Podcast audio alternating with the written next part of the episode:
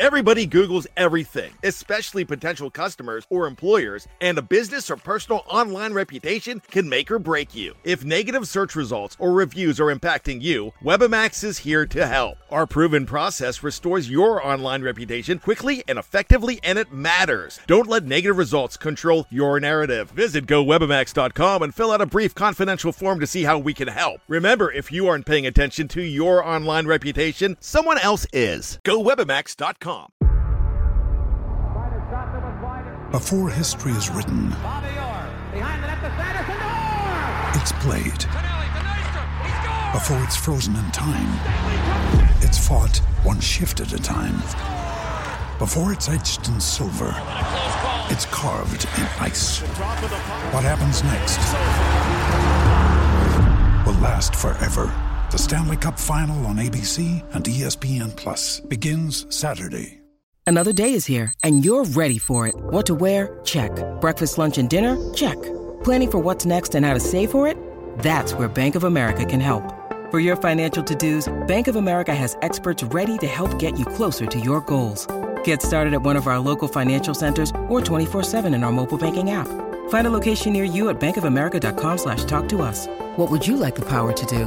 Mobile banking requires downloading the app and is only available for select devices. Message and data rates may apply. Bank of America and a member FDIC. With threats to our nation waiting around every corner, adaptability is more important than ever. When conditions change without notice, quick strategic thinking is crucial. And with obstacles consistently impending, determination is essential in overcoming them. It's this willingness, decisiveness, and resilience that sets Marines apart. With our fighting spirit, we don't just fight battles, we win them. Marines are the constant our nation counts on to fight the unknown. And through adaptable problem solving, we do just that.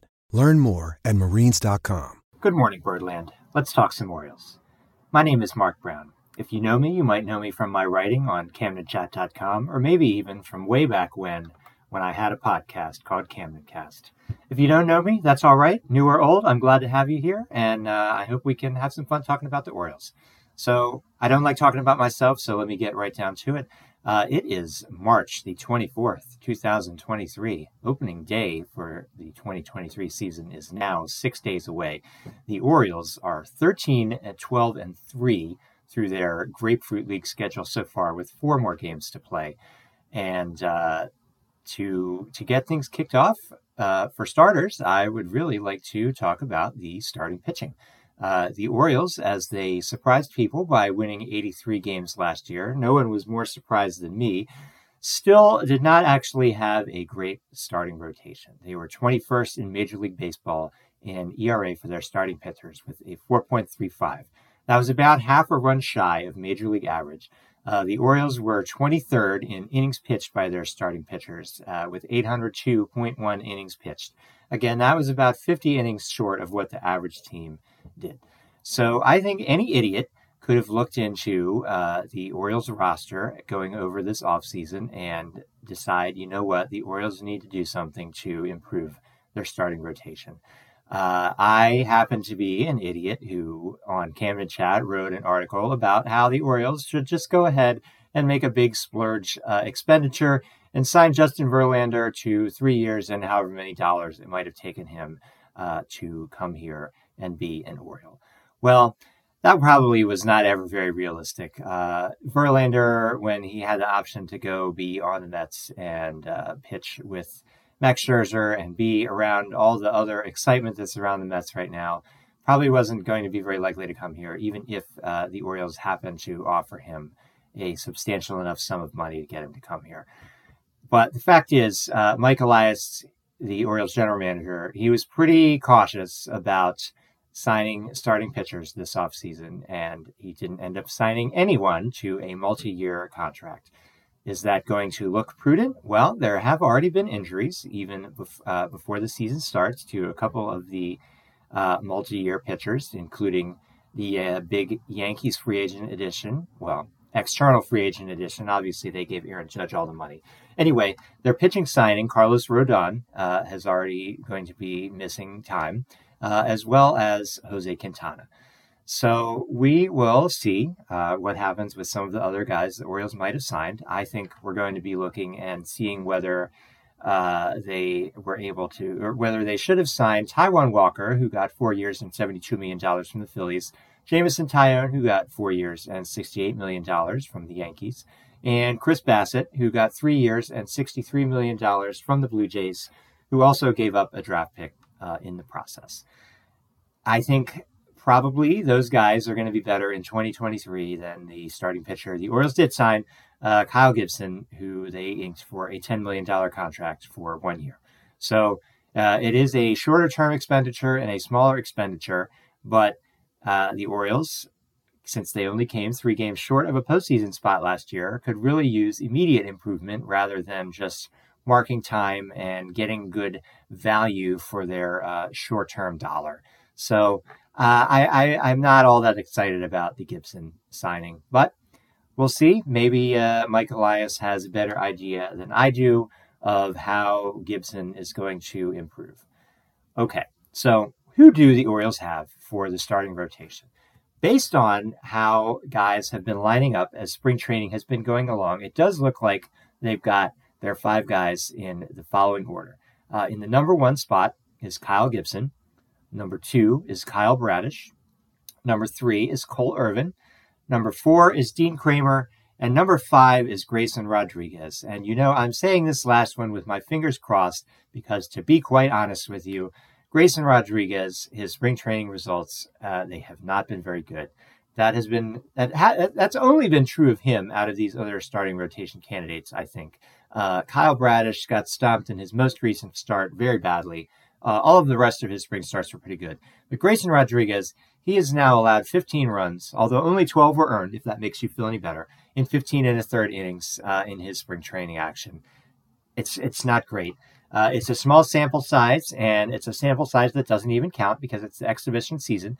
But as I uh, as I'm often saying, and will probably say many times on this podcast, it's much better to have a meaningless sample size that you have to pump the brakes on your excitement than it is to have a meaningless sample size that kind of stinks, and you have to talk yourself into why the fact that the stinky results aren't going to end up mattering. So that's pretty much where we are with Grayson Rodriguez.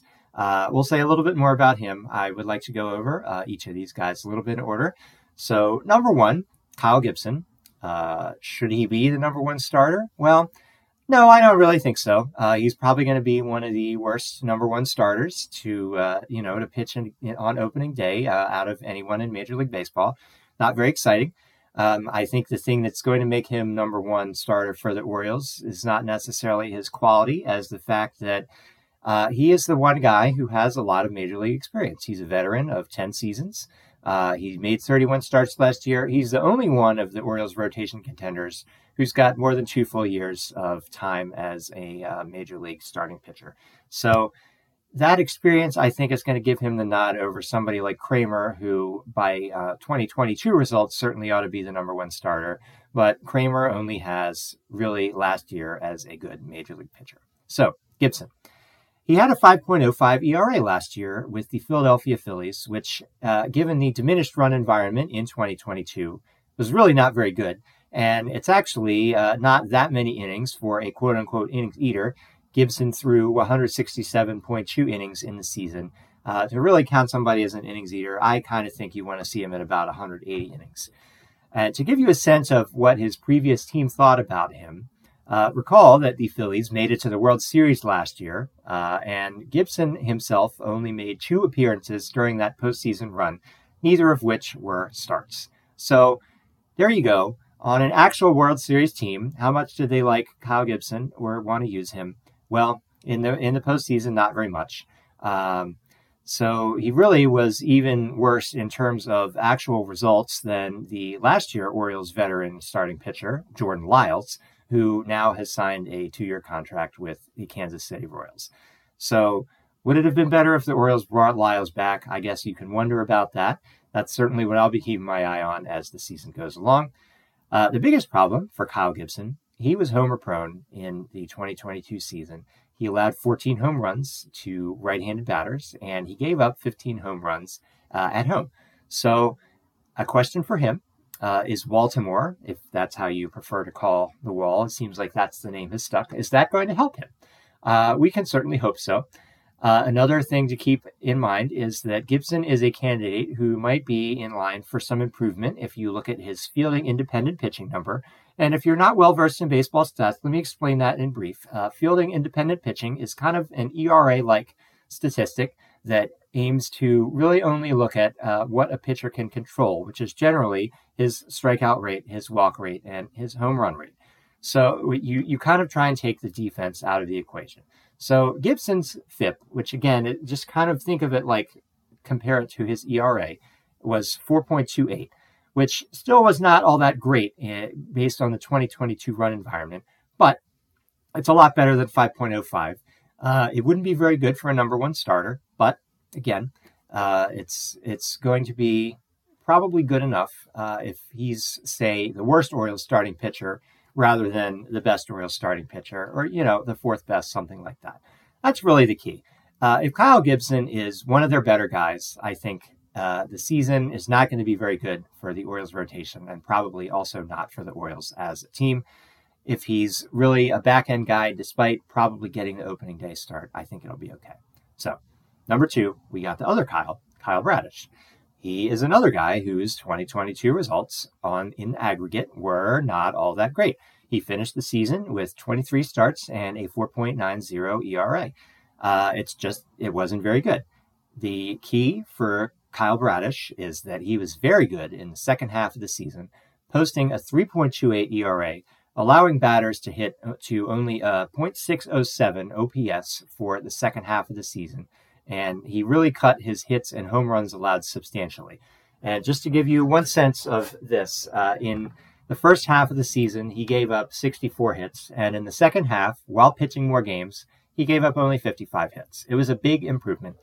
Another thing that I think is maybe pointing Bradish to uh, the number two spot in the rotation is I don't think the Orioles are really going to have to worry about managing his innings because counting his time in the minors, he made 29 starts and he threw uh, 145 and a third innings for the season. So if we assume, not that this guideline necessarily means anything, that Bradish is going to be able to go another roughly 30 innings more than what he threw last year, then he should be able to do that without having to uh, dial that back in any way. So that's what I think is why he's the number two starting pitcher. Um, I guess we'll see whether that turns out to be a good decision or not. And uh, that's that's the top of the Orioles rotation. Uh, it's just it's not what you want, but maybe it will be good enough to get them to go somewhere. So, with those two out of the way, I'd like to take a brief a break uh, for a little sponsored segment from our friends at the uh, Fans First Sports Network. Ryan Reynolds here from Mint Mobile. With the price of just about everything going up during inflation, we thought we'd bring our prices down. So to help us, we brought in a reverse auctioneer, which is apparently a thing.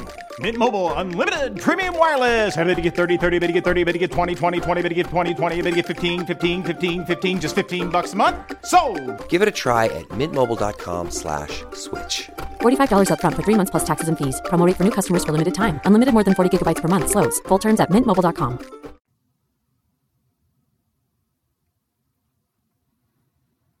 All right, and welcome back to Good Morning Birdland. And let's pick right up and get back to the Orioles starting rotation. Look at our probable number three guy, uh, Cole Irvin, the left handed pitcher who the Orioles acquired from the Oakland Athletics over the offseason for infield prospect Darell Hernaiz. Uh, he was a draft pick from the Orioles in the 2019 draft that has already generated big leaguers Adley Rutschman, Gunnar Henderson, and Kyle Stowers, and also has uh, another great infield prospect in Joey Ortiz, who we are certainly hoping to see in Baltimore sometime in 2023. Uh, was kind of the odd man out in that he wasn't uh, already in the high minors, and he's also not uh, as much of a high ceiling guy as, for instance, the number one overall pick from last year's draft, Jackson Holliday, who, of course, is also an infielder. So, Irvin last season, a 3.98 ERA with the Oakland Athletics. Sounds pretty good, especially compared to the previous two guys we just talked about in the two Kyles, Gibson and Bradish. Uh, the only problem with that is that considering the depressed run environment in 2022, as well as Irvin having his home park as uh, whatever the heck they're calling it, Coliseum out in Oakland, that ERA was actually below average. So Orioles fans are going to be hoping from for better uh, than that from Irvin this year. Again, looking at fielding independent pitching, he was basically the same pitcher as Kyle Gibson last year with a 4.21 FIP. So that kind of points to him as being maybe more of a back end of the rotation guy uh, who's hopefully going to be able to eat up some innings.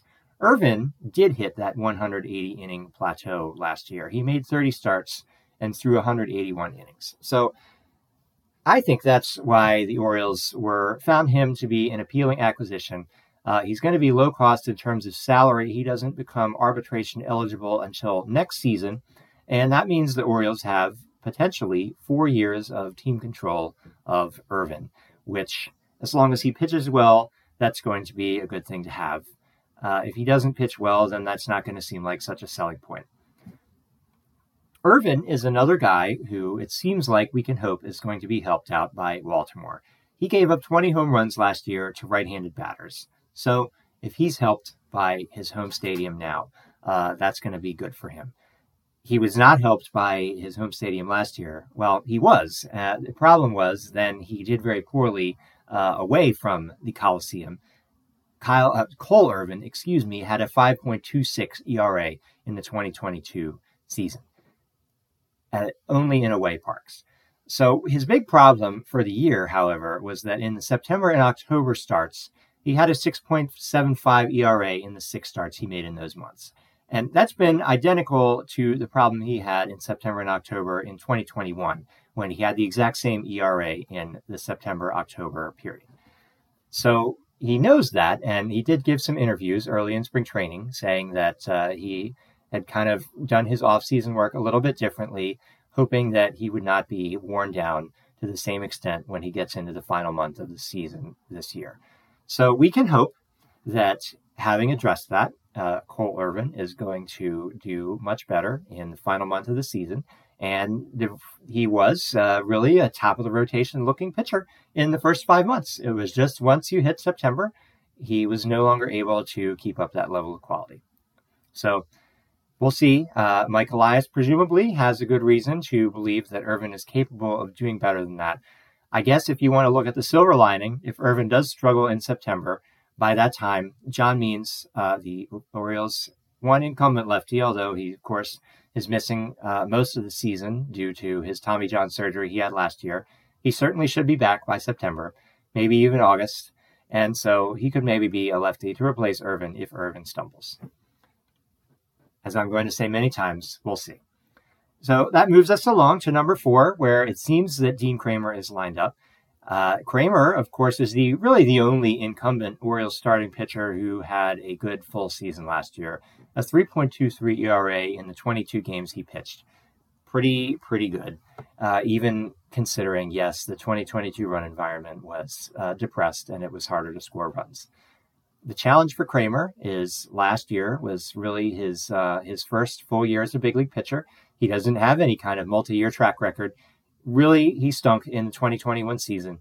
He had a 7.55 ERA in the 13 games pitched uh, that he pitched, and that included allowing 17 home runs. That's pretty bad.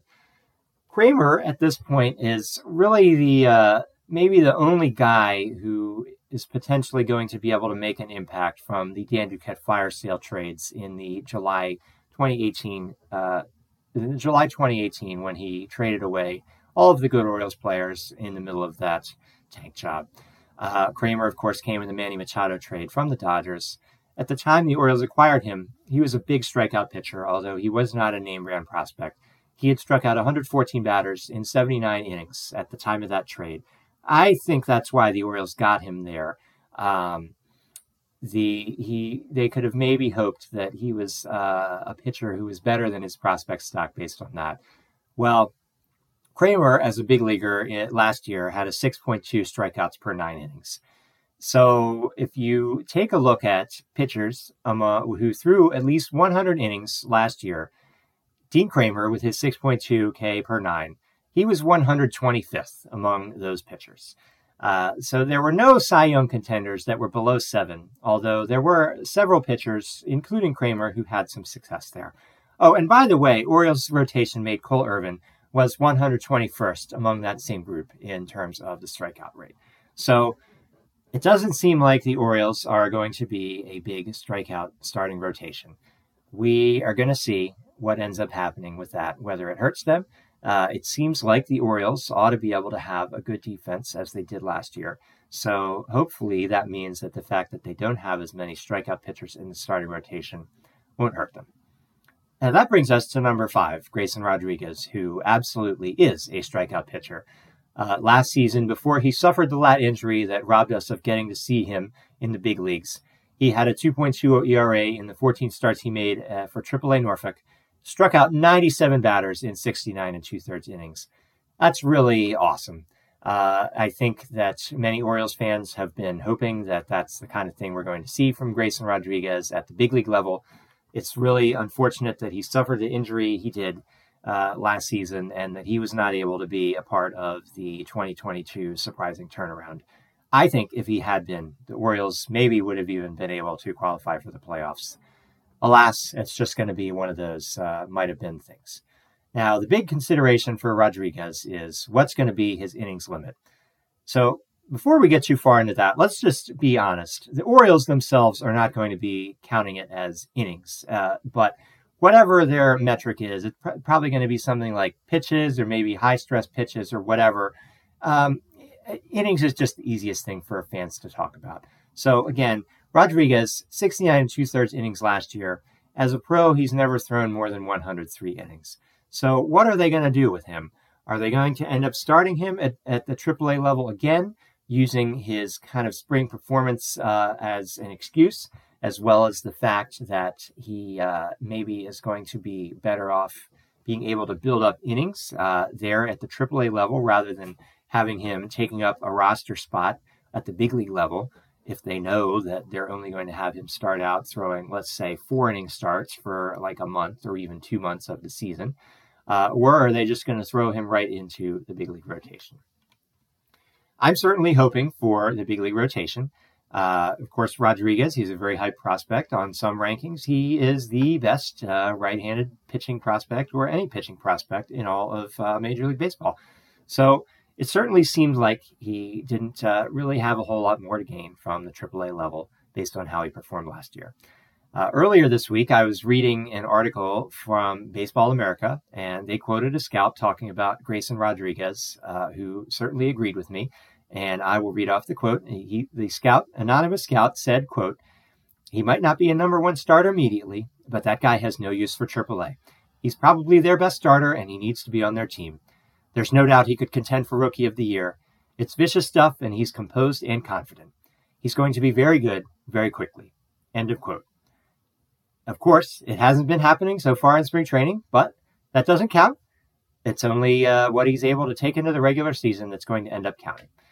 Now, one other reason I hope that Rodriguez can pitch uh, on the major league team starting in on opening day is the uh, relatively new what uh, Major League Baseball's CBA calls the prospect promotion incentive, which you heard about a little bit last year. Uh, Adley Rutschman was not able to qualify for it since he started on the injured list due to the uh, injury he suffered in spring training of last year.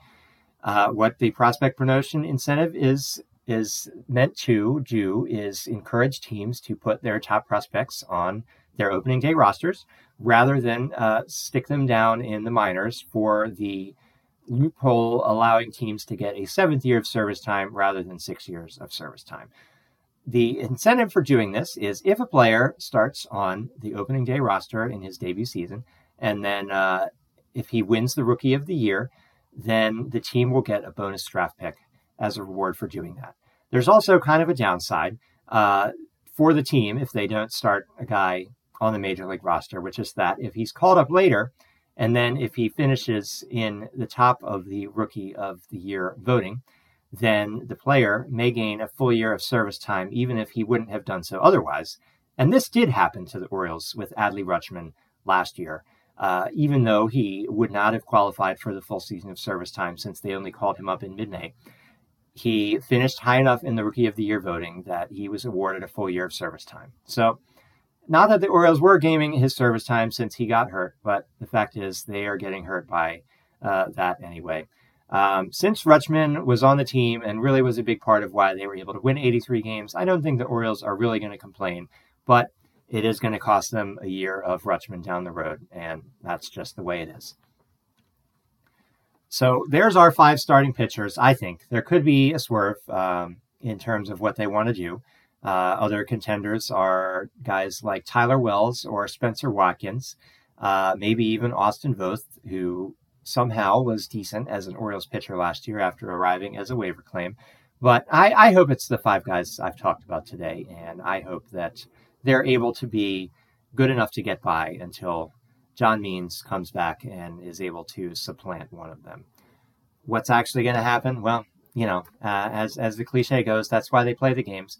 I think the the performance of these five guys is really going to go probably a long way towards determining whether the Orioles are able to uh, exceed their record last year or whether they are not able to do that. So, you know, we will see what happens. Uh, there's days where I feel kind of hopeful. Uh, there's days where I don't. Of course, uh, Rodriguez getting shelled in his most recent spring start, uh, fresh as I'm getting ready to record this podcast, doesn't help me have great feelings about that. But uh, again, I mean, other than Bradish's most recent outing, all of these guys have looked pretty good in the spring, and and you know, other than Rodriguez throughout the spring having problems in the fourth inning or the third inning or whatever one bad inning. So we'll see how they're able to do as a group. Uh, hopefully, they'll be able to surprise the prognosticators and people like me who think that the Orioles really should have gotten someone better than Kyle Gibson as a free agent this past offseason. Uh, they didn't do it we're we're locked in with the guys that we have, and what's going to happen? Well, I don't really know. But the good news is uh, there will be plenty more chances to talk about whatever happens on Good Morning Birdland. So I'm going to wrap things up here. Uh, I do want to let you know that there is an email where you can write in to the uh, Good Morning Birdland. That's really just going to be me. And the email is camdencastpod at gmail.com. I hope to read at least one email per episode. So, really, you can write, and uh, as long as uh, I have something that I'm able to read off in your email, then I would be glad to read it off in the next episode. My hope is to regularly have episodes every Monday, Wednesday, and Friday morning. You can find this show on Twitter. It's just at CamdenCast. Uh, I was lucky to be able to get that handle. Uh, please don't confuse this podcast with the Camden Cast that exists uh, and is dedicated to the old TV show Seventh Heaven, where the family was named the Camdens. No, I'm here talking about the Orioles. At this exact moment, you can only subscribe to Good Morning Birdland and the Camden Cast Network on the Apple Podcasts. It will be coming very soon to other platforms, including Spotify, Google, Stitcher, and all those other good uh, things where you can listen to podcasts in the 2020s. So that's all I've got for you today. I will look forward to seeing you on Monday morning. Good Morning Birdland is a Camden Cast production on the Fans First Sports Network, and I will see you next time.